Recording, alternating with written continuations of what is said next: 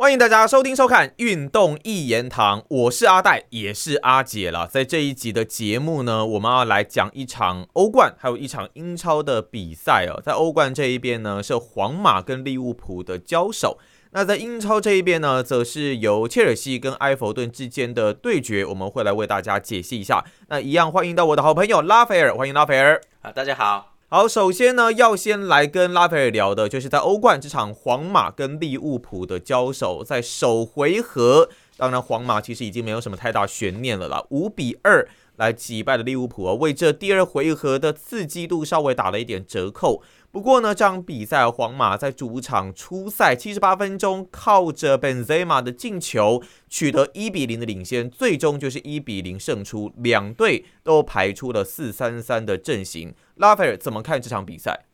啊，这场比赛其实我就觉得皇马，你看还是老样子嘛，就是很稳呐。嗯，他们就是很稳。那利物浦是要抢分的哈，所以他其实就蛮想进攻的。我们看一下他的阵容哈，利物浦排出来的是萨拉赫、霍塔跟达尔文努涅斯在前面哈。那中场亨德森没有上，应该应该是有什么状况，所以他就中中场排了这个法比尼奥、米奥纳跟 Gagpo，后卫线是范戴克、Konate 跟阿诺还有 Robertson。皇马这边呢就完全老样子嘛，维尼修斯哈、本泽马还有瓦维德，跟中场的 Tony Cruz、卡瓦 v i n g a 跟 Modric。啊，后场是 Rudiger 跟这个米利陶打中卫，啊，左边就给交给纳乔，啊，右边卡巴后，好，就是这样子。那你可以看到比赛开始之后，利物浦就想要想要抢分嘛，他想他们想要打反击啦，他们一开始就想打反击。那皇马是拿下主动权的，那不过皇马打的距离也比较长哈，他们两队的队形很快就分开了，就各自有产生一些机会，因为比较中场空间比较大，好，那。皇马在十三分钟的时候有连续取得机会，利物浦那时候有点危险了，但是有守下来。不过利物浦打这个反击的时候，萨拉赫跟达尔文努内斯都有利用速度冲出机会，这个是对的，因为利物浦是有速度的，尤其是前面那几个人，他们其实速度很快，达尔文努内斯速度很快，所以你一定要给他距离去让他冲，他才会有机会哈。那不过皇马这边也守住了哈，就就他们没办法，就是他们冲上去的时候人比较少。哈，那没办法，一对二的情况底下去过人啊。皇马其实很善于利用空间，利物浦是有冲锋机会的。那卡马宾加在十九分钟的抽射就已经命中门柱了。不过呢，你可以看得到利物浦的中场显然压不住皇马的三个中场哦。其实我觉得就是因为他没有上亨德森，他上 Gagpo 嘛。那 Gagpo 其实是一个前场球员，你让他在中场这样做其实就不够。而皇马这边呢，卡马宾加这边就蛮稳的。这场比赛比之前越来越稳了。他跟 Modric 两个人其实是很有默契，现在现在就算有默契了，也两个人一前一后啊，会去互相补位置啦，这些动作，那利物浦很快就压不住了，就你会觉得法比尼奥就很孤单一个人，一直被他们被他们控制住哈。这个 Milner 的存在感也很薄弱了，因为 Milner 年纪真的很大了，他没办法这样子来来回回跑来跑去，所以一直支援不到前线的。那利物浦的这个三尖刀在前面就很孤单，破塔一直跑回来，可是没什么用。就是一直有被控制住的这个状态。那皇马大概在十分钟以后就能够完全控制中场了。那他们一直利用维尼修斯猛猛攻左路，因为维尼修斯状态很好，阿诺就一直受到维尼修斯的牵制哈，无法离开自己的半场，因为维尼修斯速度太快了，他一直往里面切，而且他能他能过人啊，所以你跟他单挑会有危险。那阿诺就没办法，他不能让中后卫出来，所以他就一直躲在后面哈。那这样子其实利物浦就已经少了一个右路进攻的最重要的一个点了嘛。卡马宾加跟 Modric 的位置保护的很好，而且 Modric 还很自由的哈，可以回到后场去分球啦、传球啦，上前也有啦哈。所以上半场后段皇马制造出不少机会，下半场开始以后，利物浦有开始前场的压迫，有有加强。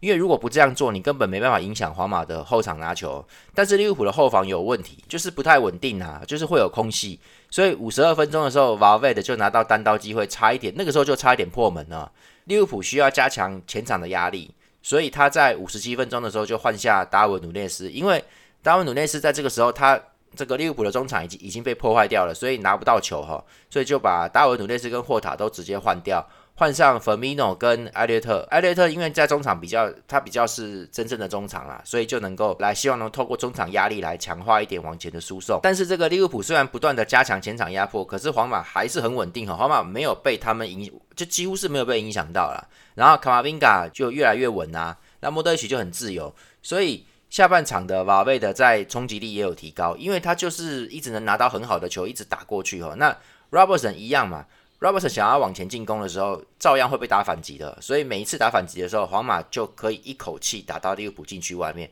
可是利物浦后来就越来越攻击力越来越低，想要打到皇马那边去，其实就会有一点问题。那他们想要靠这个右边的萨拉赫，可是萨拉赫现在一到前场就会受到两个人的联防哦，因为。那个拉球他不是进攻型的，他从头到尾都没有离开过防守位置，就是跟之前一样，他换上来的时候他就一直在防守，好，他就乖乖乖站好。对，然后卢迪格也过来协防，所以两个人就一直夹杀这个这个萨拉赫。可是利物浦中场就是因为不够力的关系，跟进上来的人数资源太少了哈，所以萨拉赫一直都。没办法攻入禁区，他就是在禁区外面拿球，然后想要冲就会被断掉。利物浦其实后来还换下 Milner，换上那个 Chamberlain 哈，想要再加强中场的抢断，可是这个时候没有效果。皇马反而趁利物浦想上来进攻的时候，继续加强给维尼修斯的传球。那利物浦的两翼就为了进攻哈，因为他们没办没办法，他们是落后好几分的，所以他们要进攻，就渐渐产生给皇马侵入的空间。维尼修斯也就越打越顺哈，其实就一直僵持住了。然后到了这个七十八分钟的时候，皇马打破局面嘛，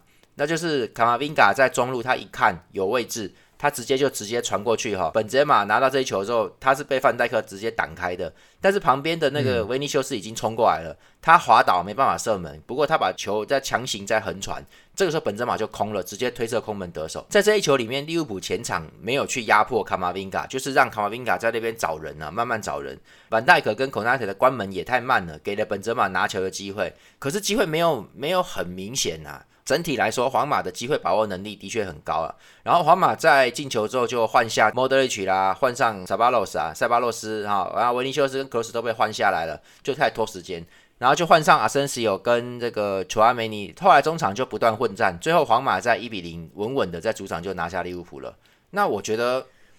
由于亨德森没有上场，所以利物浦中场缺乏那个梳理的能力，那个整理的能力就很低啦。哦，那法比尼奥一个人不够啊，而且皇马显然比他们稳定很多，把嘎格普摆在中路上面并没有很好的效果。那利物浦还是要加强中场，因为你现在变成已经变成没有亨德森你不行啊。其实我觉得这样子很危险的，因为在以这一季的利物浦来说，我们其实已经多次看到，如果只有法比尼奥在场上的状况，少了亨队，真的。这个落差很大，像拉斐尔讲的，中场的梳理变成没有人去做一个这样子的一个整理。可是这是不是也代表整个利物浦的问题？就像你一直说的，要买中场，要买中场。但是如果中场迟迟没有人进来，对于未来的利物浦来说，不是一个好事啊。对，就是其实等于说这样会垮了，因为你中场垮了，你就全部都没了嘛。Gakpo 其实是一个前面的人，你把他硬放中场，没有没有什么用了哈。对我以前看到他不是都打中锋吗？对他其实是在前面的，他在前面其实我觉得状况现在还不错啊，上上两场都都 OK 啊。然后张伯伦其实已经不行了，他其实就是跑来跑去抢球而已哦，他没有一直没办法打好中场位置，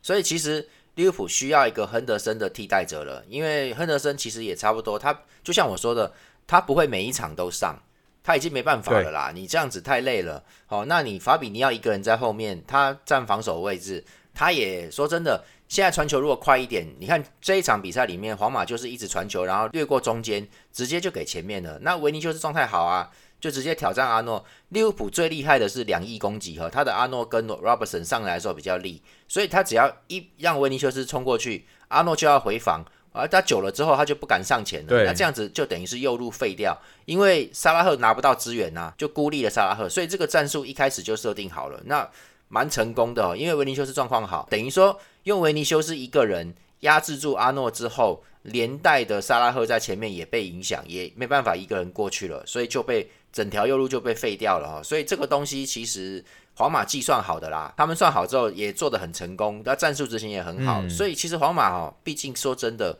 是一支老队伍了，那老队伍里面也有新人。卡马宾嘎，我就觉得他这场比赛比上一场更稳定。他如果跟莫德一起能够有好的配合的话，控啊、传啊，其实都 OK。而且别忘了，他们还有那个楚阿梅尼哈，还有一个防守中场还在哦。他真的要他可以换上来。皇马只是说不能少了 Modric 而已啦，哈。可是 Modric 不是跟皇马目前好像谈约并不是很顺利嘛，对不对？好像也有传出说接下来要去沙乌地那边的联赛跟 C 罗再次的聚首，也据说是因为 Modric 他不想退出国家队嘛。那皇马可能有这一方面的讨论。如果他真的离开，对皇马的影响会很大吗？我觉得会很大，因为 Modric 的传送在中场的整个条理是蛮好的，而且因为他有办法能够一脚就送进禁区里面给本泽马，他找得到人哦，所以他只要在场上，对方是必须要接近，要要一直有一个人跟着他的啦，他会把对方的队形扰乱掉，所以其实他很重要，因为卡马宾卡的传球其实没有那么的准确，我觉得我但他有有在进步啦，但是他不像 Modric 哦，所以这场比赛也出了 Tony Cruz，可是实际上。Tony Cruz 跟 Modric 都超过三十五岁了，都超过了，所以就都很老。那所以皇马接下来是要一次要替代两个人，所以其实如果 Modric 能打是最好。那哪怕是用替补形态慢慢上啊，其实我觉得这样也都是比较好的。我们稍微如果看一下利物浦这一边的话，我我想问拉斐一个问题，就是说我我我已经是在落后三球的一个状态下开启了这一场比赛，以现在这整个阵容配置上来说。你你你觉得利物浦有没有哪一些比较好的打法？例如说，可能一开始我还是要巩固防守啦，还是说应该要换上哪一些人会比较好？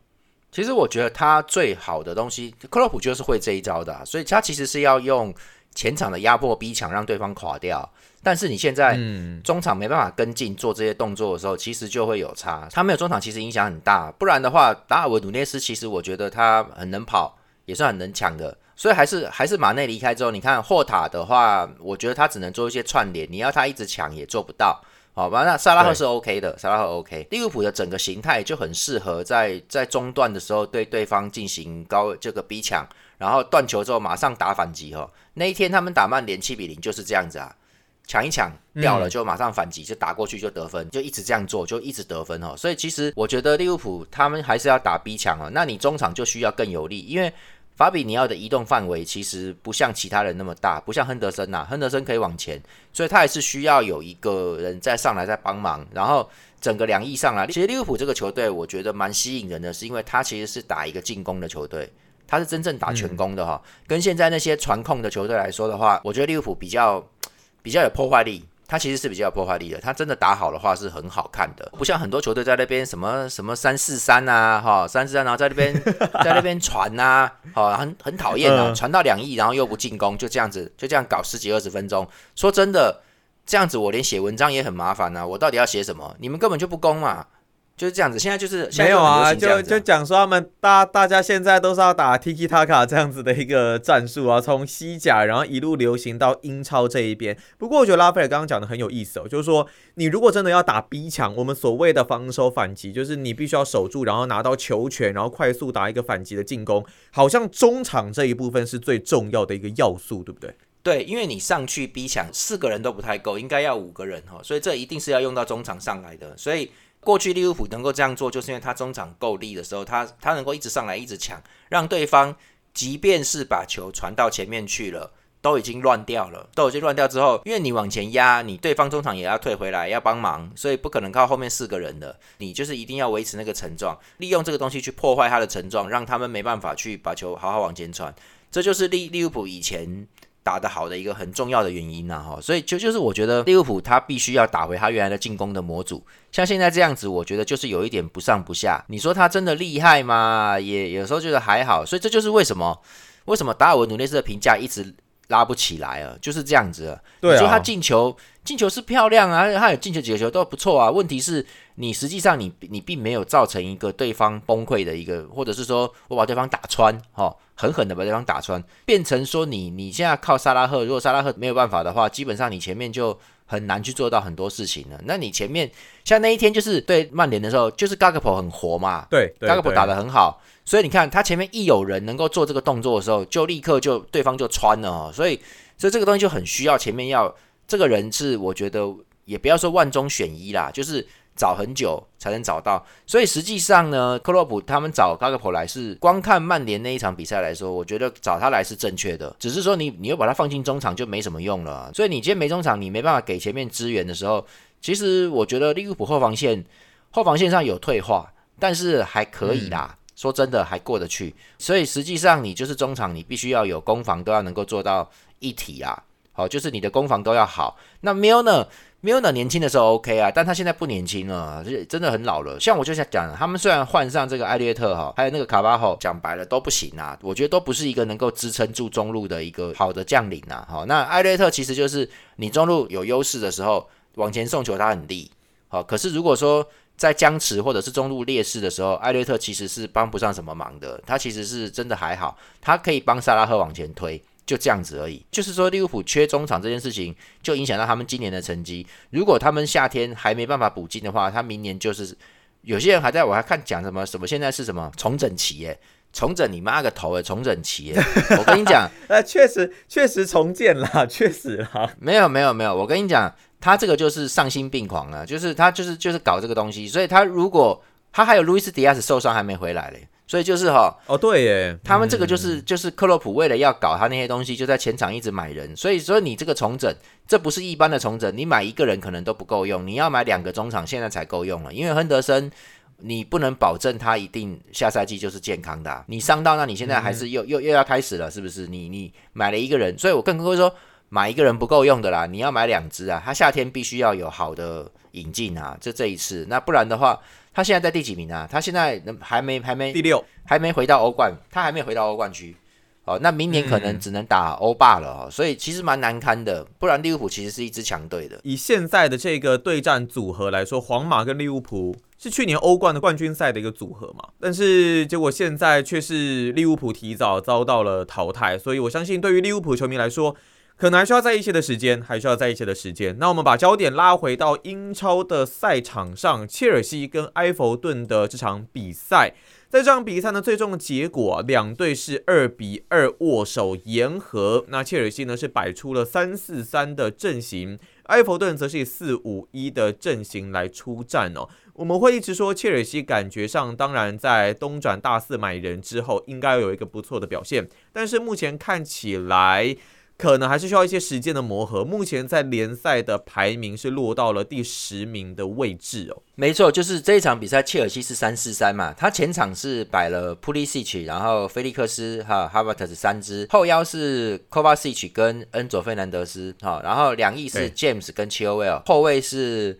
巴蒂亚希尔跟库利巴利，还有佛法纳。艾弗顿这边就是一看对方是够强，所以他就是来防守的。他前面就摆 Gray 一支单前锋，然后中场。三个猛男都上了哈，杜库瑞跟圭耶，还有这个欧娜娜，三个都上。然后伊沃比被挤到更右边一点去，然后 Magnio 在左边，后防线四个人是老将 Coleman，还有 G N Kim，然后跟 Tarkowski 跟 Goffrey 哈，摆这四五一哈，两边的策略都不错，我觉得切尔西从一开始就掌握主动权，因为是这个艾弗顿让他们控制的。好，那就是，嗯，不过艾弗顿的那个欧娜娜、圭耶跟杜库瑞三个人在中路的时候，就会造成中央很密集，你攻你你没那么容易攻进去啦。可是两翼就不一样了哈，因为切尔维尔状态不错，他一直给伊沃比很大的压力，然后右路这边哈维特斯状况也蛮好的，好，因为最近他们打的还不错了哈，所以上半场二十分钟就已经打出切尔西打出很多次好机会了，切尔西就想要打比较长的距离，因为他们如果打短的的话。在近近距离会受到那刚刚说那三个工兵的拦截嘛？好，那三个那三个工兵太猛了，所以就他们都打长传球很深，这个对于整体移动速度没那么快的埃弗顿是有效果的哦。那切尔西就是一脚直接掠过整个中场，然后让速度有速度的这个菲利克斯跟哈维特斯去追，然后拿到球之后再回传中路。如果是还有切尔维在左边也能冲了哈。那如果是空中球你传中的话，埃弗顿多半他空中球好，他可以清掉。但如果是地面球，就有很多次是直接已经很接近要直接射门的啦。那埃弗顿被切尔西压住哦，虽然中路在拼命在逼抢，但是切尔西的反击是很锐利的，就蛮锐利的。渐渐的，埃弗顿就没办法上前，前面只剩下 Gray 哈，所以上半场中断以后，基本上切尔西就算是拿到球权了，就都控制住了。不过埃弗顿的防守哈是没有松开的，切尔西在最后一集的时候上前的人数不够，通常都只有菲利克斯或者是哈维特斯一个人。好，所以上半场两队是用零比零僵持结束的。下半场开始之后，埃弗顿就开始压的比较前了哈。不过马上就被打反击。四十八分钟的时候，就已经切尔维尔左边传中，哈维特斯这时候已经拿到一个头球了哈。不过门将挡掉了。然后在五十一分钟的时候，恩佐费兰德斯看到他在中路大转移到左边去，这次切尔维尔就有好机会，他不停球直接传中，这球被挡了之后，菲利克斯跟进在十七码再再射一球，一个小滚地球，以极限角度去破门哦。在这个时候，切尔西就一比零领先了嘛。他在六十一分钟换换下了没什么表现的普利西奇，然后用 g a l a g 上来，想要加强中场。不过埃弗顿继续打哈，他们后来在角球的六十八分钟开角球的时候，靠着这个 Takoski 在外围先把球往前顶，然后杜库雷在小禁区接力头球破门啊，所以艾弗顿在投球上面的确是很不错的，他们之前也这样子破过阿森纳，就是他们其实这个能力是蛮高的。然后不过切尔西就立刻加大反攻力道，在七十六分钟的时候，借靠 James 哦在右路突入禁区被这个 t a k o s k i 放倒之后。裁判判十二码嘛，那哈维特斯就把他轻松罚进了。切尔西再度二比零，二比一领先。这个时候已经已经七十六了，所以切尔西觉得自己已经赢了。不过艾弗顿就持续对右翼加强进攻哦。那这个切尔西继续换人，那 Kovacic 已经累了，所以八十分钟换下来，换上洛夫图斯奇克，然后再继续换下菲利克斯跟佛法纳，换上这个查洛巴跟那个丘库梅卡哈。那再来就出问题了，他们本来是打算守都换后防球员球员守完的啦。那没有想到，在八十八分钟的时候，艾弗顿从后场长传，那前面杜库雷接到这个球的时候，他直接弹给那个替补的 Sims 啊，Sims 直接带球杀进禁区。重点是他本来库利巴利来守他，他把库利巴利扛一下，然后把他甩开，直接在左边十一码怒射破门了。所以艾弗顿在最后一刻追成二比二平手，这就是库利巴利的问题了，他没守到啊。那切尔西虽然在最后时间可以反攻，但是时间已经不够了。但是那他们在最后有发动角球攻击，但是都没办法，最后只能二比二。就是说你在比赛中可以看到，只要 Kovacic 这个老将在场上，也不要说老将了，他有经验。那切尔西在这个时候相对稳定很多哈，他下去就有问题了。因为 Kovacic 在场上的时候，他的防守跟中场的破坏都很好，所以这个恩佐费南德斯就能够很自由的慢慢往前去找机会。因为我觉得。恩佐他是一个要看空，他要看，他要观察，然后看空间，然后看好之后，他会一脚传出一些蛮有创意的传球。可是你不能让他一直在那边回追啊、抢球啊。所以其实只要科巴西奇在中路就很稳，那恩佐就有空间可以去传哦。所以下半场从科瓦西奇下场之后，艾弗顿就开始有优势了。然后最后连续。切尔西比较败笔是，他最后连续换上很多防守球员，反而会丢掉前场的攻击力跟中场的控制，让艾弗顿在最后最后那一下抢到机会。因为艾弗顿本来就是示弱的，所以他们就是打一个机会的反击，所以你让他逮到的时候不得了，他会冲进来射门的。可是我觉得这场比赛切尔西全场踢的都都不错，左路攻势是很锐利的，最后没有守住，我觉得很可惜，对，蛮可惜的。所以他们现在还在第十名嘛，那这个赛季其实也算比较糟糕一点啊。可是以现在切尔西这样子的一个打法，然后还有他的一个阵型上面来说的话，下一季你觉得有机会到前四吗？我觉得还是有难度的哦，因为他们其实现在大家要知道，菲利克斯是租来的，所以其实他未来回去，他现在进了一些球嘛，还我觉得还可以，嗯，他打的还可以。但切尔西实际上他缺乏前场的一个攻坚能力，然后他的中后场其实说真的，现在看起来也只能算是很普通。那库利巴利好的时候就是 OK，不好的话，其实其他人真的感觉上也不是说就这么能守得住啦。James 跟 Chilwell 两边是 OK 的，就继续这样打，我觉得是没问题的。可是他的中路其实现在康泰快要回来了。今那天昨天比赛已经看到康泰在热身了哈，已经是回来了。我觉得如果康泰跟科巴斯奇都回来的话是没有没有问题的。跟恩佐费兰德斯去做轮换，他的中路应该会蛮有压制力的。有压制力之后，才有后面的事情可以再继续做下去嘛，对不对？所以当务之急变成反而是其实可以优先买一个好的锋线过来，在菲利克斯走了之后，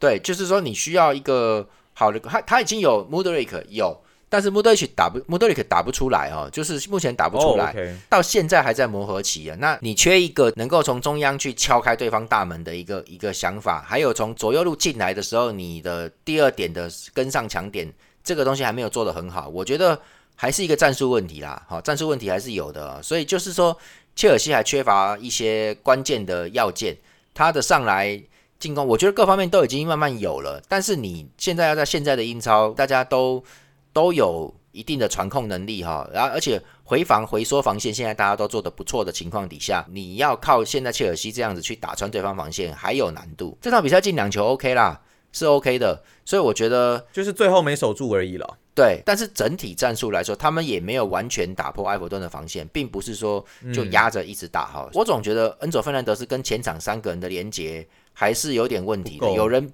有人必须要三前场三个人，有人必须要在中场作业啦，要回来要帮忙啊，而不是像哈维特斯跟菲利克斯，菲利克斯有回来，可是有时候他回来的效果也不是多好，所以其实需要一个半前锋的那个状态去，能够回来帮忙啊，把球做出来啊，要需要这个东西，不然我我总感觉切尔西的两个中场跟前线是有一点点距离的。那如果恩佐往前稍微拉一点嘞？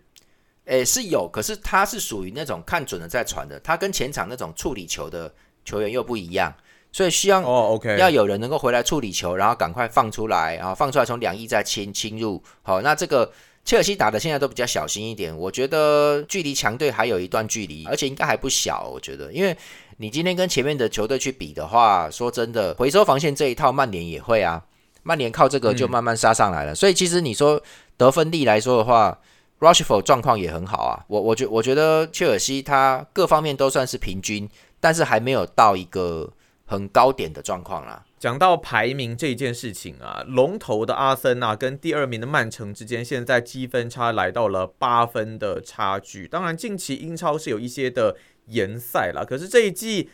真的是感觉枪手已经是要拿下来了耶。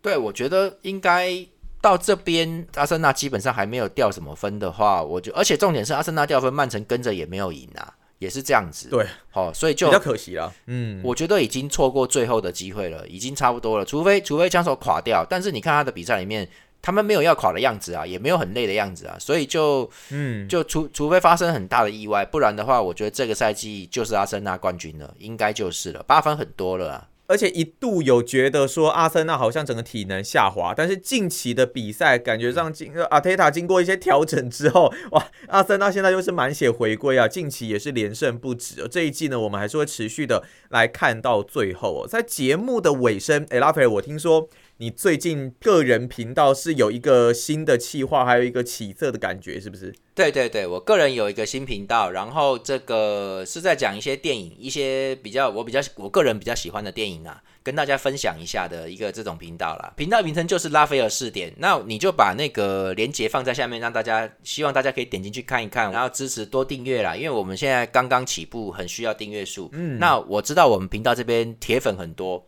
好。所以就是都算是很支持我们的，所以其实谢谢谢谢，就多按一个订阅，对，就多按一个订阅应该没什么关系吧？我出片速度目前还算快啦，还算快，就大家看一看。你多多久多多久出一支片？我目前因为最近还算蛮蛮有空的，所以目前是三天可以出一支片啊。哦，蛮有效率的呢。对，所以就看看你现在现在大概都讲了什么样的电影啊？我前面三前面三个讲汤姆克鲁斯从捍卫战士到他的。诶，鸡尾酒、霹雳男儿，后面这两部你们应该没什么看过，哇，我蛮喜欢的。然后，那应该都是算经典好片，对不对？对，都算经典的了。然后我再来这三部是做了这个潜艇片，《猎杀 U 五七》，还有《猎杀红色十月》，跟一部很老很老的电影，跟我一样老的这个从海底出击，非常老啊。这这部片是潜艇片的经典了，那大家可以看一下，就是 OK，我都尽量用大概。